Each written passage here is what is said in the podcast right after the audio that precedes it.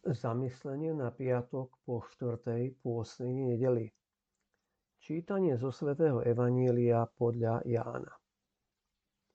Ježiš chodil po Galilei, nechcel ísť do Judei, lebo Židia ho chceli zabiť. Boli však blízko židovské sviatky stánkov.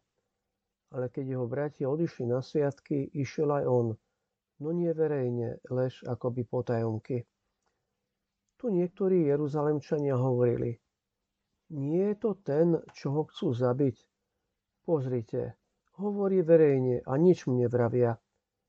Vari sa už aj poprední muži presvedčili, že on je Mesiáš. Lenže o tomto vieme, odkiaľ je. Ale keď príde Mesiáš, nikde bude vedieť, odkiaľ je. A Ježiš učil v chráme a zvolal – aj ma poznáte, aj odkiaľ som viete. A neprišiel som sám od seba, ale pravdivý je ten, ktorý ma poslal a vy ho nepoznáte. Ja ho poznám, lebo som od neho a on ma poslal. Preto ho chceli chytiť, ale nik nepoložil naň ruky, lebo ešte neprišla jeho hodina. Dnešné evanílium nás pozýva zamyslieť sa nad neistotou, ktorá vznikla okolo identity a poslania Ježiša Krista. Keď sa ľudia stretávajú s Ježišom, dochádza k nedorozumeniam a domnienkam o tom, kým vlastne je a ako naplní alebo nenaplní starozákonné proroctvá. Domnienky a predsudky vedú k frustrácii a hnevu. Tak to bolo v každej dobe. Zmetok vo víre v Krista a v učení církvy vyvoláva spory a náboženský rozklad.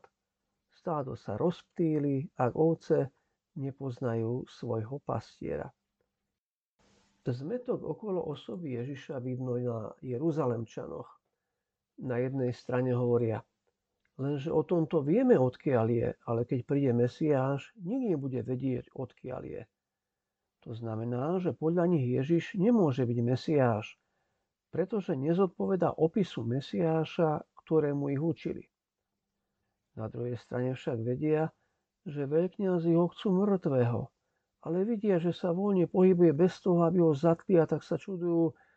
Vari sa už aj poprední muži presvedčili, že on je Mesiáš. Ježiš odpoveda na tento zmetok tým, že vydáva svedectvo o svojom poslaní a o Otcovi. Neprišiel som sám od seba, ale pravdivý je ten, ktorý ma poslal a vy ho nepoznáte. Nepochopili to, preto ho chceli chytiť, ale nemohli mu ublížiť, lebo ešte neprišla jeho hodina. Ježiš sa vymyká ich očakávaniam tým, že sa ukazuje nie ako víťazný vodca, ktorý oslobodí národ z rímskej moci, ale ako trpiaci Boží služobník z proroctva Izajáša.